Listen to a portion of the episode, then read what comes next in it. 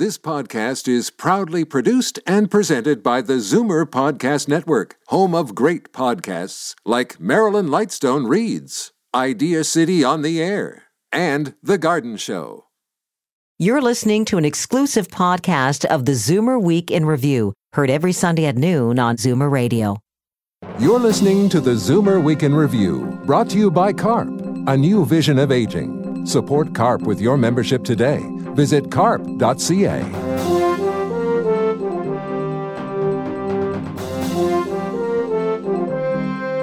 Good afternoon. Welcome to the Zoomer Week in Review, all things Zoomer worldwide. I'm Bob Komsic, and again for Libby's Znaimer. Could hockey save the healthcare system? We'll speak to one doctor who believes lessons learned on the ice could apply to the doctor's office. And the entertainment world mourned the loss of legendary guitarist Chuck Berry, and we'll talk about him with our own legendary musician, Robbie Lane. But first, here are your Zoomer headlines from around the world. It's a message that we're hearing more often, but it still isn't sticking with some. Seniors are at an increased risk of catching a sexually transmitted disease. And now, one family doctor has come up with a unique way of passing on the message. All right, stop. Collaborate and listen. Rap Dr. D's rap intention. Calling out all your fellas and ladies. STDs are tearing through folks in their 80s. Can you really help? Dr. Shannon Dowler is using music and humor to get the message across that the rate of STDs is rising in those 50 plus. It's actually the third music video the family doctor has produced to help pass on important messages. When many learn they have terminal cancer, it's literally a death sentence. They go into treatment, spend the rest of their days sick, and often miserable. But not everyone chooses that path.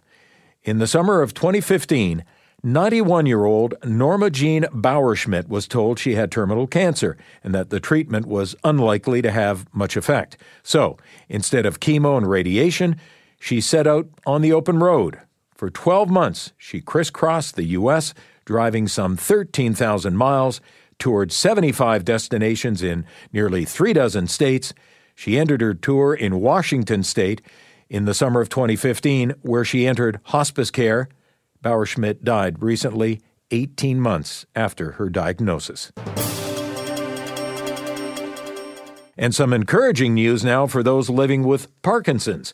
U.S. regulators have approved the first new drug in a decade to treat the chronic neurological disorder that causes tremors and movement difficulties. It's called Xadago for use when a patient's regular medicines aren't working so well. According to the FDA, adding Xadago decreased periods with troubling symptoms such as involuntary muscle movement. And he came up with the dating game, the Newlywed Game, and The Gong Show. Zoomer TV show creator Chuck Barris has died at the age of 87 at his home in Palisades, New York. In addition to the game shows, Barris was also a best selling author and wrote the 1962 hit record Palisades Park, recorded by Freddie Cannon. I'm Bob Komsic, and those are your Zoomer headlines from around the world.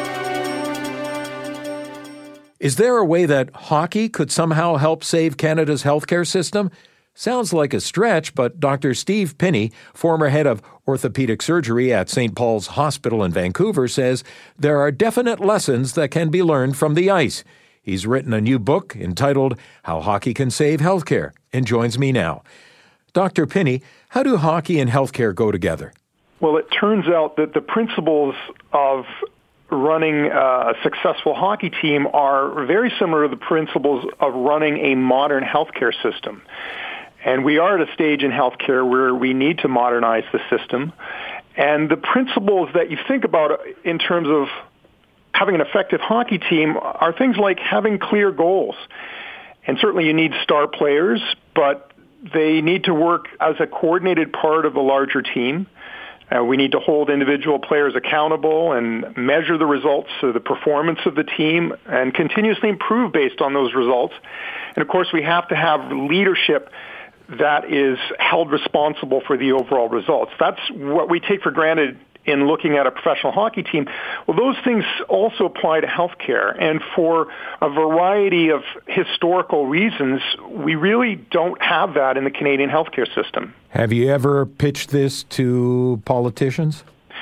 I've sent a copy of my book to all of the politicians, and I have heard back from a number of them. And the types of things that I'm talking about in my book are the types of things that most health healthcare reform experts are talking about. The, the difficulty is how do we go from the existing system to this new modern version of a healthcare system? I think the idea of creating a second system so you're not directly confronting the existing system is probably the only way we're going to make this type of disruptive change. So private? No, no, no. I think it needs to be publicly funded, but it needs to be based on competition. That's different than being private. We just need to have a system where we can hold people accountable, where we can think about the specific needs of the population and create the the services and the teams to meet those needs. And right now, the way the system is structured, where you have different leadership groups fighting for control? Is it the Ministry of Health? Is it the health authorities? Is it the Doctors Association? They're each trying to get their views and ideas across. There's a lot of power struggles going on. I think it would be helpful to just create a system from scratch that would embrace the existing pr- principles that we know uh, work. As far as politicians, you could see how they would be a little hesitant to want to change something that's been for, around forever and a day. Yes, it's much easier to kick the can down the road. But what we should reorient ourselves to is those principles and the ideals. The, the system has great ideals. And no one, or I'm not talking about trying to get rid of the publicly funded system. I'm talking about how we can make it much more efficient so that it serves the needs of the Canadian population. So this is not an incremental thing. And healthcare is getting progressively more and more expensive. The care we are delivering is problematic, not only with wait lists, but with the actual quality of care. And at what point do we say, look, we can't keep doing the same things and expect to get a fundamentally different result? And the changes that you can expect with these newer ways of organizing systems are not a 2 or 5% improvement. They're 30, 50% improvement in productivity, efficiency, and overall satisfaction, not just of patients, but those people who work within the system. We might not be around when something like this would be fully implemented, but do you expect to see this set in motion at some point in your lifetime, our lifetime? Well, we're already seeing movements to embrace a lot of these principles and uh, looking more at outcome metrics, trying to organize around teams. So a lot of this is coming within the existing system, but we're limited to the changes that can be made in the existing system by the way that it has traditionally been funded bulk funding of, of hospital services and particularly fee-for-service funding of physicians. And so at some point, we're going to have to think about how we can change that model because it does set up this fragmented, siloed system that we have. Dr. Stephen Pinney, author also, How Hockey Can Save Healthcare. Doctor, thank you. Thank you very much, Bob. I'm Bob Komsic, and this is the Zoomer Week in Review. Legendary Zoomer entertainer artist Chuck Berry passed away recently, just months before the release of his album called Chuck. We'll talk about the man, his music, and some of his challenges with Zoomer radio host Robbie Lane when we return. You're listening to the Zoomer Week in Review, brought to you by CARP, a new vision of aging. Support CARP with your membership today. Visit carp.ca. He was 90 when he announced that he was in the studio working on a new album.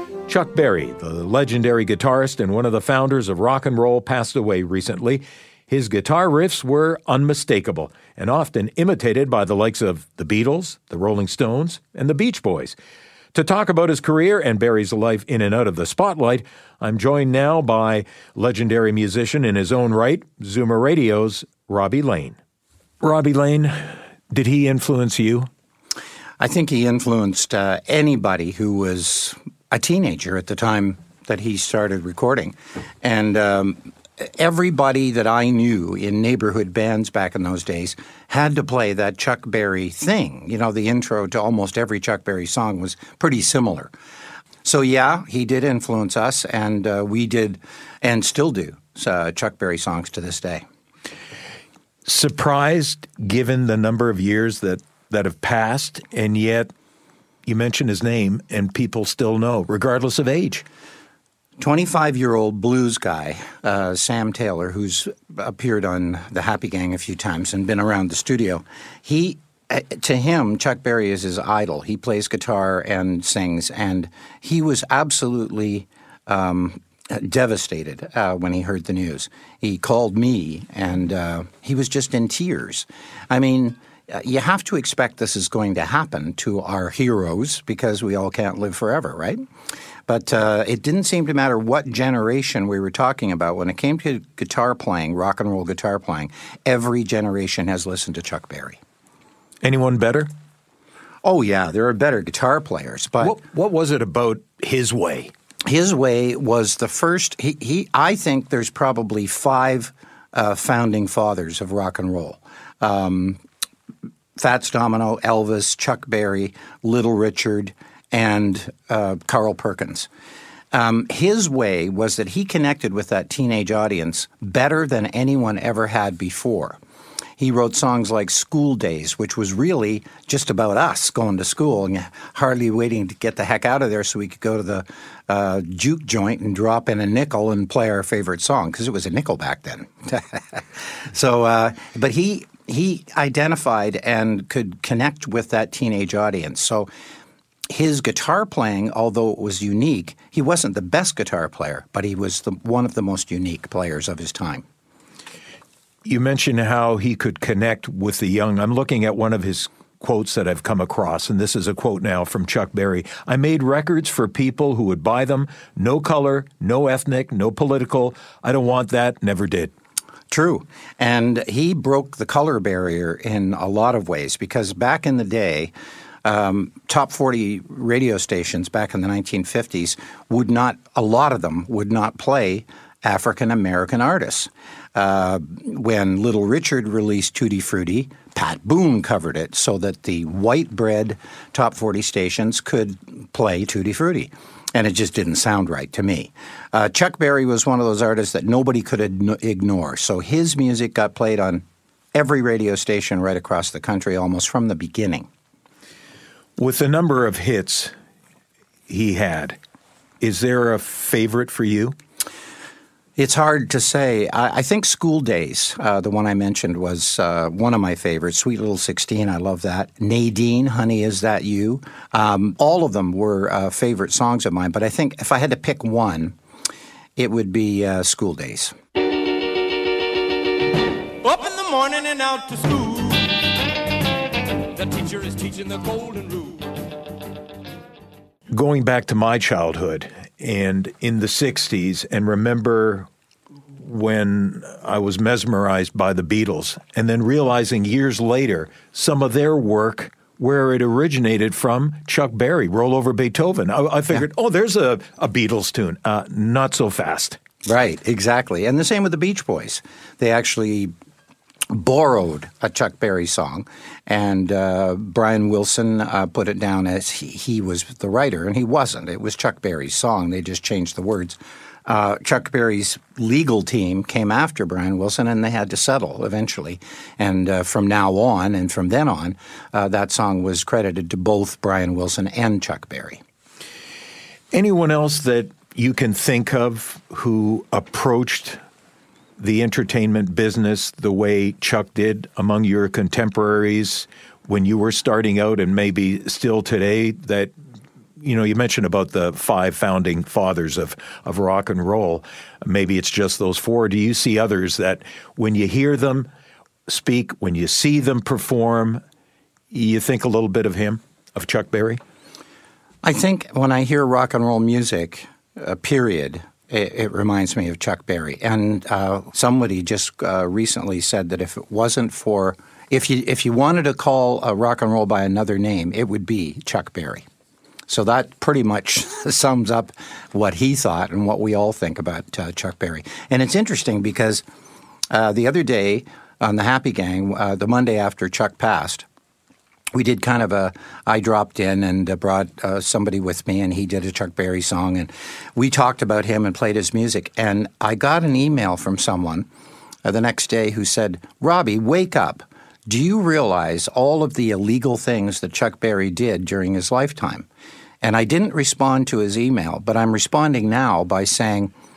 I don't really sit in judgment of what he did in his personal life. All I'm interested in and all we all care about is the music, because that's what it's all about. Speaking of the music, Chuck Berry. Maybelline, why can't you be true? That's Chuck Berry with Maybelline. I'm Bob Komsic, and this is the Zoomer Week in Review. Sir Reginald Dwight had a birthday recently. More on the man you know as Elton John when we return. You're listening to the Zoomer Week in Review, brought to you by CARP, a new vision of aging. Support CARP with your membership today. Visit carp.ca. Welcome back to the Zoomer Week in Review, all things Zoomer worldwide. I'm Bob Komsic, in for Libby Znaimer this week. It's time for your International Arts Datebook tips for those of you jetting around the world. Here's Jane Brown. A first effort by acclaimed Canadian choreographer Crystal Pite for London's Royal Ballet is receiving rave reviews. Pite says flight pattern deliberately evokes the world refugee crisis, set to Henryk Gorecki's Symphony of Sorrowful Songs. Pite is the first woman to create a main stage work for the Royal Ballet in 18 years. The Hague Photography Museum is presenting pictures of Russia's last royal family taken by a private tutor to the Tsar's children. The pictures commemorate the 100th anniversary of the Tsar's overthrow. In New York City, the story of a girl who talked to God, built a nation, and was burned at the stake is on stage at the Public Theater. Jo Lampert has the title role of Joan of Arc. Grammy winner David Byrne explores the meteoric rise of Joan of Arc through the lens of a one of a kind musical concert. And in time for Easter in the Holy Land, restoration has been completed on the site of the tomb of Jesus in Jerusalem's Old City. I'm Jane Brown, and that's the International Arts Datebook. This week, the one and only Sir Elton John celebrated his 70th birthday. For almost 50 years, he's been one of the biggest names in music, although his name hasn't always been Elton John. He was born Reginald Kenneth Dwight, but early in his career, he played alongside saxophonist Elton Dean and vocalist Long John Baldry. A combination of their names led to the stage name Elton John. In 1967, a newspaper ad led him to Bernie Taupin, who would go on to become his primary songwriting partner. Together, they've written and recorded more than 30 studio albums, including seven straight number one albums and over 50 top 40 hits. Elton himself has received five Grammys, five Brit Awards, an Academy Award, a Golden Globe, and a Tony, just to name a few. Right now, we'll travel back to the early days of his career Here's his first U.S. number one single, Crocodile Rock.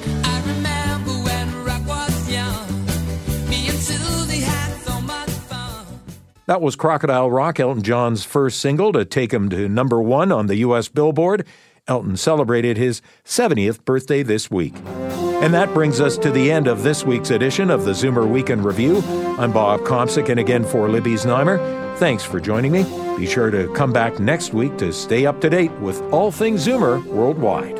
You've been listening to the Zoomer Week in Review, produced by MZ Media Limited. Executive producer Moses Znaimer. Produced by Dave Woodard, Paul Thomas, and Andre Lowy.